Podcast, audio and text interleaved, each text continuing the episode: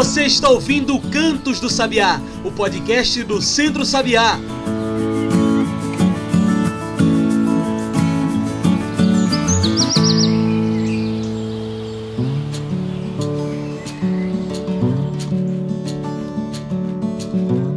Olá a todos e todas que nos ouvem agora pelo Spotify e também pelo Mixcloud. Eu sou João Lucas e está começando agora o Cantos do Sabiá, nosso podcast semanal sobre o campo, a cidade e o mundo. Cantos do Sabiá é o podcast do Centro Sabiá, então já segue aí esse programa para toda semana receber um episódio novo. Você também pode passar pelo nosso site e encontrar tudo que a gente produz. Anota aí www.centrosabiá.org.br, tudo junto e sem acento. Também pode trocar uma ideia conosco em nossas redes sociais, no Instagram, no Twitter e no Facebook, procura por Centro Sabiá. Hoje falamos sobre o dia 17 de junho, dia do combate à desertificação. Uma importante data na luta contra o desmatamento, contra a seca e no combate à desestruturação de nossa rica natureza, especialmente em lugares como o nosso Nordeste e o nosso sertão. O combate à desertificação é uma data de resistência, uma data de conscientização. E é para falar desse tema tão importante que hoje convidamos também um nome muito importante para a nossa mesa virtual. Conosco hoje, Chico Campelo. Chico Campelo é engenheiro florestal, analista ambiental do IBAMA e mestre em manejo florestal. Ele foi diretor de combate à desertificação no Ministério do Meio Ambiente. Chico, muito obrigado por aceitar nosso convite. Você pode se apresentar melhor para quem está nos ouvindo, falar um pouco melhor sobre você? Olá, eu quero agradecer ao Sabiá pelo convite, saudar todos os ouvintes né, do programa Em Sintonia com a Natureza e os participantes do, podcast com Cantos do Sabiá. Dizer que para mim é motivo de muita prazer estar com vocês para conversar um pouco sobre a questão é, da desertificação.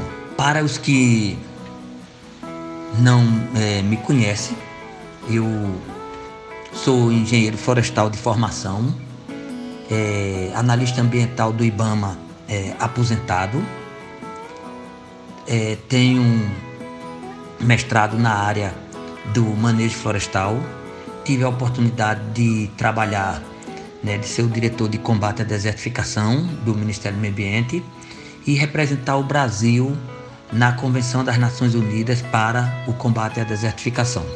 Nessa minha vivência, tivemos a oportunidade de trabalhar muito com a cooperação técnica, o, o IBAMA também, dentro das suas iniciativas em parceria com os órgãos estaduais do Nordeste, trabalhou muito fortemente a questão da gestão, da qualificação da gestão florestal. Eu sempre estive presente nesses processos, né? E hoje, aposentado, eu estou trabalhando no projeto Rural Sustentável Catinga.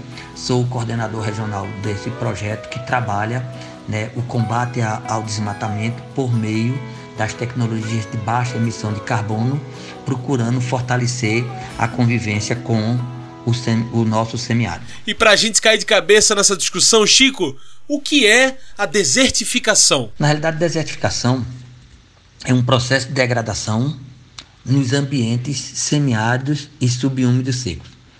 Todo o processo de, de degradação nesse ambiente a gente chama de desertificação, que foi a definição que foi dada pela nossa convenção. Então, às vezes, a gente tem processos de degradação em outros ambientes, como na Mata Atlântica, na Amazônia, no Rio Grande do Sul, mas não são, não é desertificação, porque a relação com o, a, pluviosidade, né, né, ela não permite que isso fique dentro do escopo da desertificação. Agora, a desertificação ela ocorre tanto por processos naturais como por processos é, causados pelo homem.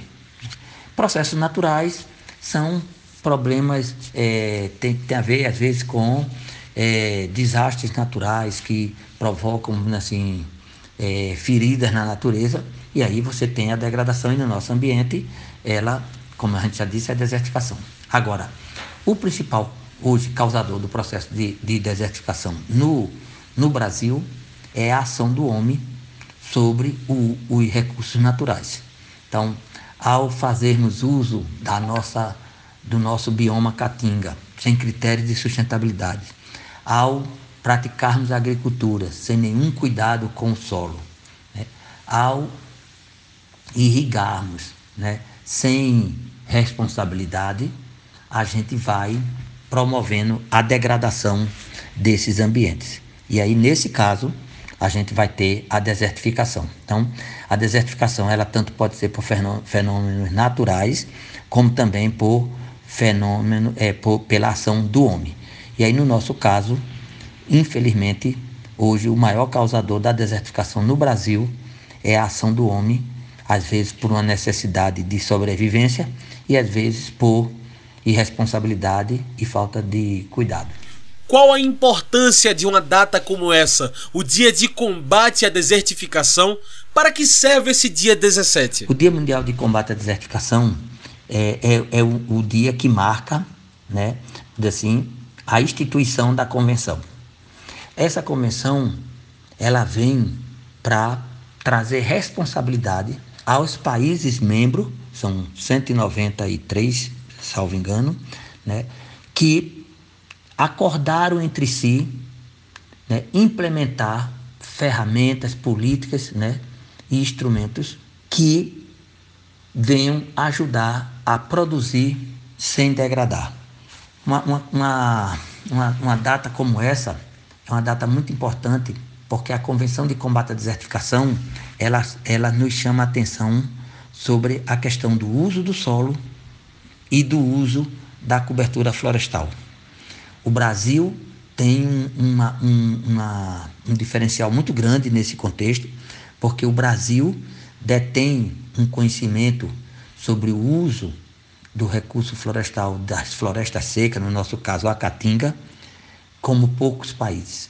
E também está muito avançado nas práticas de é, conservação de solo em termos de conhecimento. O que a gente precisa é difundir né, e fazer com que essas, é, essa, essa, esse conhecimento, esse avanço que foi dado em termos de ciência, chegue a todos os agricultores. E o que é hoje já proposto pelos órgãos legais para frear a desertificação? Existe alguma lei, alguma legislação que defenda a biodiversidade e a natureza? Do ponto de vista dos instrumentos, o Brasil tem é, uma situação muito interessante. Nós temos a Política Nacional de Combate à Desertificação, que foi aprovada em 2015. Essa política ela trabalha fortemente a promoção do uso sustentável dos recursos naturais. Nós temos o Plano Nacional de Combate à Desertificação e o Ministério do Meio Ambiente a, a, apoiou os estados do, da região Nordeste para que cada um elaborasse seu plano estadual de combate à desertificação. Então, todos os nossos estados, hoje, do Nordeste, têm um plano estadual de combate à desertificação. E temos o município de Irauçuba, no Ceará, como o único município que tem uma política municipal de combate à desertificação. Esses instrumentos são extremamente importantes porque eles permitem o Brasil dialogar com eh, iniciativas externas e, com isso, trazer é, recursos para implementar essas políticas públicas. A experiência de Irauçuba é muito interessante porque ela permitiu que o município, com apoio do IICA, que é o Instituto Interamericano de Cooperação para a Agricultura, é, recebesse recursos da União Europeia para ajudar a implementar o seu plano municipal de combate a desertificação. Foi uma experiência muito exitosa e contou com o envolvimento da, das, das famílias né, locais e implantou uma série de referências no município que ajudam é, a difundir as boas práticas de convivência com o semiárido que combatem a desertificação. Quais são as causas da desertificação no Brasil hoje, Chico? E por que é tão difícil reverter esse processo? No Brasil, os principais, é, assim, vetores, ou seja, causadores do processo de desertificação, são principalmente o desmatamento para atender à demanda energética da região. O Nordeste tem uma dependência muito grande do recurso florestal, da biomassa florestal, da nossa lenha, como a gente chama, né, na matriz energética. 30% da matriz energética do Nordeste usa lenha.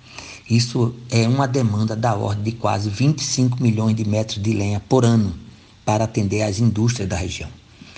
Infelizmente, parte significativa dessa demanda é feita sem nenhum critério de sustentabilidade. Então, usar a vegetação nativa, usar a caatinga para atender a essa demanda não é o problema. O problema é usar sem critério de sustentabilidade, usar sem planejamento, sem gestão ambiental, e aí a gente causa a desertificação. O outro são os processos de irrigação sem nenhum cuidado né, com os aspectos técnicos que salinizam o solo. Então a gente tem, às vezes, na irrigação, a salvação do agricultor e, às vezes, essa irrigação feita sem os devidos cuidados botam o solo a perder. Outro processo né, é, que impacta muito fortemente na nossa, é, é, no nosso, na nossa, é, assim, nas causas da desertificação é a mineração. A mineração sob duas formas. A forma como o minério é extraído, então a gente tem muitas, é, muitos ambientes bastante degradados, sem nenhum cuidado para a extração de minério, e também no beneficiamento desse minério, como é o caso é, do gesso, como é o caso é, de outros é, betonita, né, que precisam né, da calcinação para a transformação. Então, o gesso ele é desidratado com o uso da lenha e, às vezes, parte também desse processo vem sem critério de sustentabilidade. E aí a gente tem a desertificação causada por um processo de mineração. Então, esses a princípio, são os vetores que mais impactam no processo de desertificação no Brasil. Qual é a dificuldade da gente reverter isso? É que a nossa economia ela está girando em torno de situações de oportunismo. Então, em, vez da gente qualificar o processo de é, uso desses recursos com sustentabilidade, qualificar os processos tecnológicos de transformação, trazer eficiência né, energética para os processos de queima, a gente é, continua usando baixa tecnologia, extraindo o recurso de qualquer forma, sem nenhum cuidado, né, sem nenhum critério de sustentabilidade. Então, isso né, é associado a essa, essa assim, esse comportamento de termos sempre né, de levar vantagem, a gente vem é, tendo dificuldade em reverter o processo de desertificação no Brasil. O que nós, sociedade, agricultores e moradores do campo e da cidade, podemos fazer para frear e para combater a desertificação? A participação né, dos agricultores e da sociedade no combate à desertificação, ela é fundamental. Se nós olharmos para os objetivos do desenvolvimento sustentável, a gente poderia dizer que a gente tem dois objetivos que nos chamam a atenção para essa participação. Um é o objetivo que trata da produção e do consumo responsável e sustentável. Então, a partir do momento que eu tenho responsabilidade sobre a forma como eu estou produzindo, a forma como eu estou comprando, se eu tenho cuidado de comprar produtos que venham de sistemas agroflorestais, que venham de práticas de produção é, sadias, que, de ambientes que procuram não agredir a natureza, trabalhar com critérios de sustentabilidade, eu estou cumprindo um papel importante no combate à desertificação. O outro é o Objetivo de Desenvolvimento Sustentável, que trata né, do uso da terra. Então, da mesma forma, se eu preparo um ambiente para a agricultura com conservação de solo, com o cuidado né, no plantio, fazendo um plantio direto, usando o que hoje a gente chama as tecnologias de baixa emissão de carbono, que estão fortalecendo a, a, a convivência com o semiárido, eu estou diminuindo as emissões, eu estou diminuindo a degradação, eu estou combatendo a desertificação. A partir do momento que as indústrias estão produzindo, né, extra, é, retirando a, os, os produtos florestais com cuidado, né, fazendo práticas de uso sustentável da vegetação nativa, beneficiando os frutos da caatinga, né, de, com critérios né, de sustentabilidade, eu estou combatendo a desertificação. Então, a, a sociedade tem um papel importante, estratégico e emblemático no combate à desertificação. A gente vivencia isso hoje em várias experiências dentro do semiárido.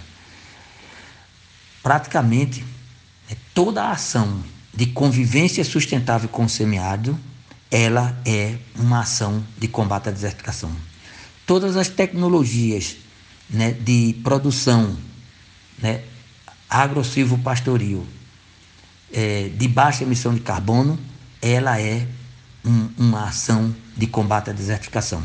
E essas iniciativas, elas são implementadas pelos agricultores, pelas famílias, pelas comunidades. Né? Então, nós temos hoje é, a, a, a, sociedade, a sociedade né, a, os agricultores, têm um papel extremamente importante no combate à desertificação. A outra questão importantíssima né, da participação da sociedade são as formas de produção. Então, os nossos criatórios, quando eles são feitos com critérios de sustentabilidade, né, quando a gente solta o gado na caatinga, obedecendo a capacidade de suporte, quando eu faço o raleamento e o rebaixamento da caatinga, seguindo as orientações da Embrapa e boto a carga animal adequada. Quando eu vou fazer a coleta do umbu, né, do maracujá, do licuri, né, do araticum, do jatobá, tem muitos frutos, né, com cuidado, né, sem prejudicar a, as árvores né, que estão produzindo esses frutos, né, eu estou combatendo a desertificação. Então, quando eu uso, por exemplo, uma família que cozinha com um fogão a lenha, mas que utiliza um fogão a lenha com a eficiência energética, que faz um, um, um, um trabalho né, de segurança energética familiar, com a coleta né, de lenha sustentável, com um fogão adequado, ele está combatendo a desertificação. Quando um agricultor né, tem o seu quintal produtivo, tem seu sistema agroflorestal, né, tem sua cisterna, né, ele está né, convivendo com dignidade, com sustentabilidade. Então ele não está agredindo a natureza para sobreviver. Ele não precisa agredir a natureza para sobreviver. Ele tem os elementos para produzir e viver com é, dignidade. Então ele está combatendo a desertificação. Então essas políticas, né, é, públicas, elas são extremamente importantes para o combate à desertificação. E a política, ela sim, é implementada com os agricultores. Muito bom. Bem, agora a gente faz uma pequena pausa. Fica aí que a gente continua no instante essa conversa com Chico Campelo. A gente ouve agora o intervalo da Rádio Universitária Paulo Freire AM 820 kHz. Fica aí que a gente volta já já.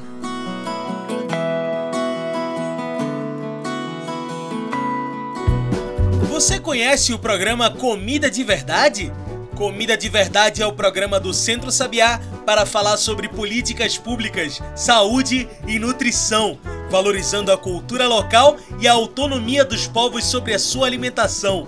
Toda semana, terça-feira, tem Comida de Verdade. Quer saber mais? Acesse www.centrosabiá.org.br. A comida de verdade transforma.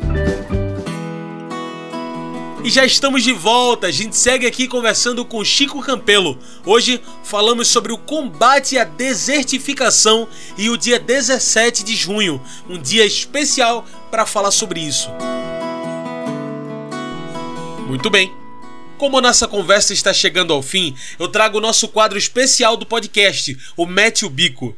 Mete o Bico é esse quadro para você trazer os seus pontos finais para a nossa discussão e para meter o bico de uma vez por todas. Bora lá? Chico Campelo, em meio a um governo federal tão desorganizado e tão desestruturador, sobretudo nas questões do meio ambiente, é que eu pergunto: o que fazer para garantir um futuro para as zonas que estão sofrendo de desertificação?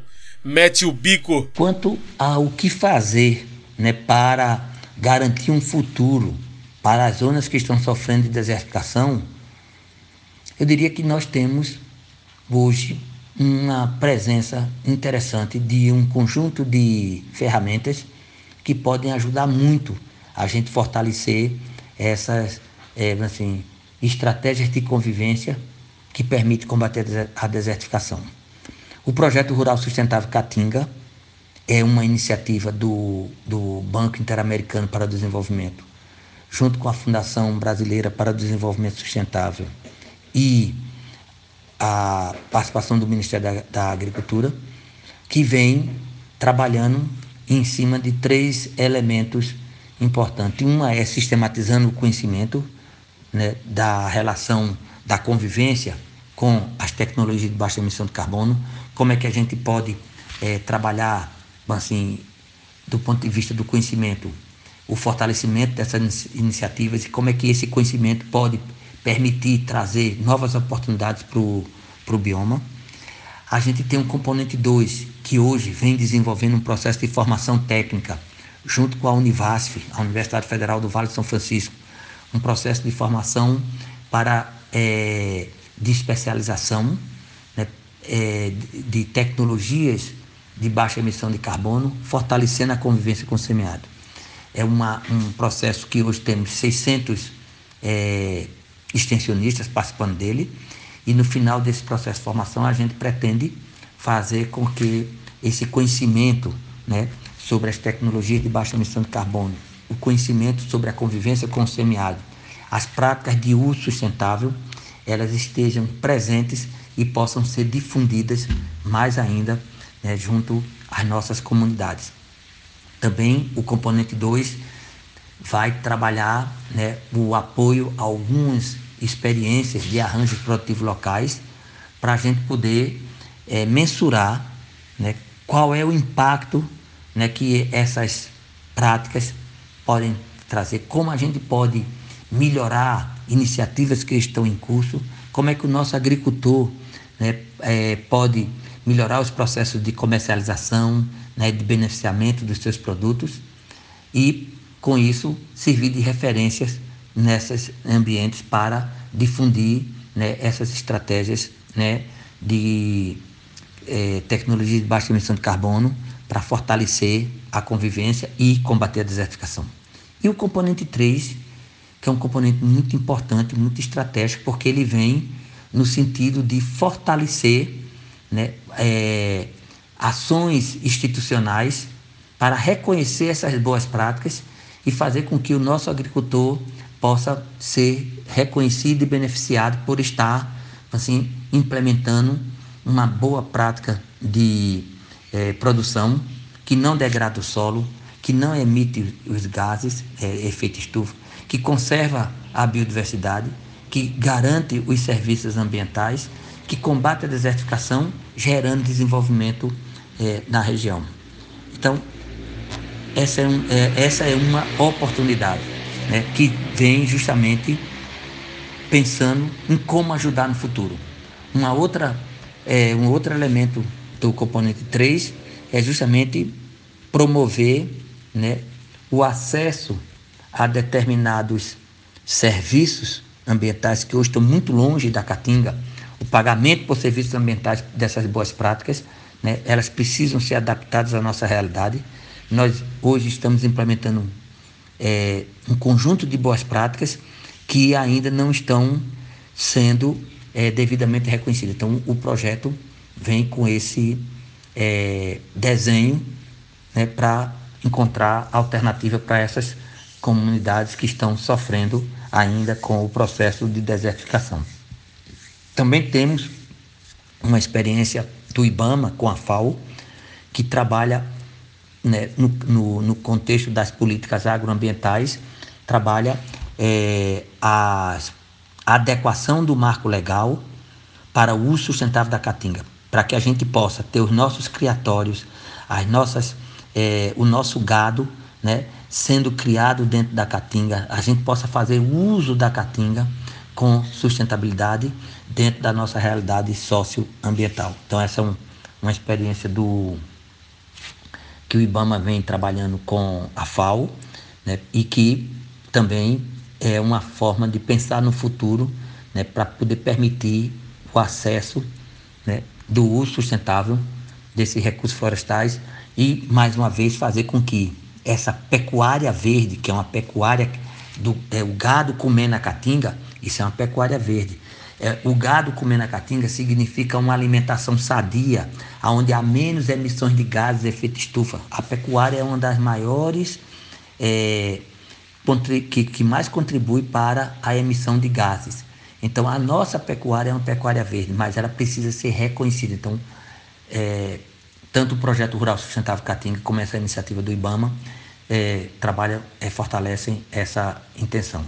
A outra é uma iniciativa da Embrapa, junto com o Programa das Nações Unidas para o Desenvolvimento, o PNUD, que vem trabalhando com foco nos três biomas, Amazônia, Caatinga e Cerrado, e no nosso e esse e, e, o foco desse projeto é justamente mostrar que a gente pode fortalecer a conservação é, é, ambiental por meio das práticas de uso sustentável do, do recurso florestal.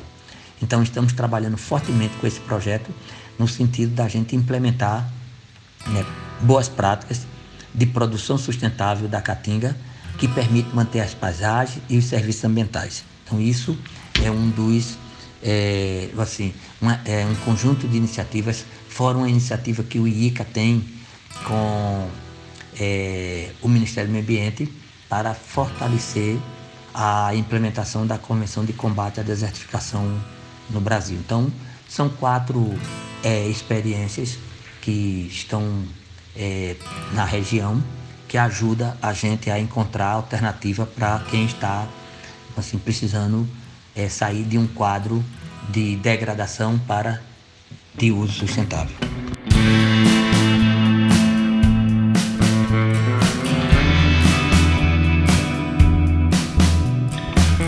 É isso, Chico Campelo. Muito obrigado pela sua participação. Infelizmente, o nosso tempo de entrevista está acabando. Tem alguma mensagem que você gostaria de deixar? Alguma consideração final? Queria agradecer a oportunidade, parabenizar o Sabiá por essa iniciativa, dizer que a gente está sempre à disposição para participar, né, ajudar no que for possível.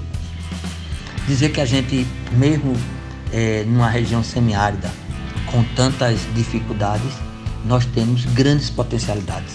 Hoje, fru, o, o, o beneficiamento dos frutos da caatinga, o suporte forrageiro da caatinga, as práticas de manejo que permitem é, tirar produtos florestais sem degradar o bioma, é, nos mostram né, uma luz no fundo do túnel. Hoje nós temos ferramentas, tecnologias sociais para trabalhar conservação de solo. Temos equipamentos rústicos muito simples, porém com grande precisão, como o clinômetro rústico, o nivelador de alvo. São ferramentas que permitem um agricultor né, trabalhar a curva de nível, trabalhar práticas de conservação de solo. Então, essas é, iniciativas são oportunidades que mostram que é possível produzir, é possível conviver, é possível implementar a tecnologia é estratégico a gente aproximar a, as ações de convivência com o semiárido com né, as agendas globais de combate à desertificação, mudanças climáticas e conservação da biodiversidade. Essa agenda né, de agricultura de baixa emissão de carbono com a convivência é uma agenda emblemática. Ela fortalece a luta de combate de convivência com o semiárido ela coloca todo esse esforço de convivência dentro de uma estratégia de produção né, é, sustentável e traz oportunidades de termos mais elementos para apoiar a nossa agricultura familiar. Então, mais uma vez, obrigado pela oportunidade. Então tá aí, muito obrigado mais uma vez pela sua participação, Chico. Gente, hoje conversei com Francisco Campelo. Chico Campelo é engenheiro florestal, analista ambiental do Ibama e mestre em manejo florestal. Ele foi diretor de combate à desertificação no Ministério do Meio Ambiente. Então é isso, pessoal. O Cantos do Sabiá vai ficando por aqui e a gente lembra das nossas redes sociais. Nos siga pelo Instagram, pelo Twitter e pelo Facebook e fique por dentro de tudo o que o Centro Sabiá está fazendo. Se preferir, tem o nosso site. É só anotar aí: www.centrosabiá.org.br. Esse programa foi produzido e editado por mim, João Lucas, com a supervisão do Núcleo de Comunicação do Centro Sabiá. Tchau, pessoal, e até o próximo Cantos do Sabiá. A gente se encontra na semana que vem.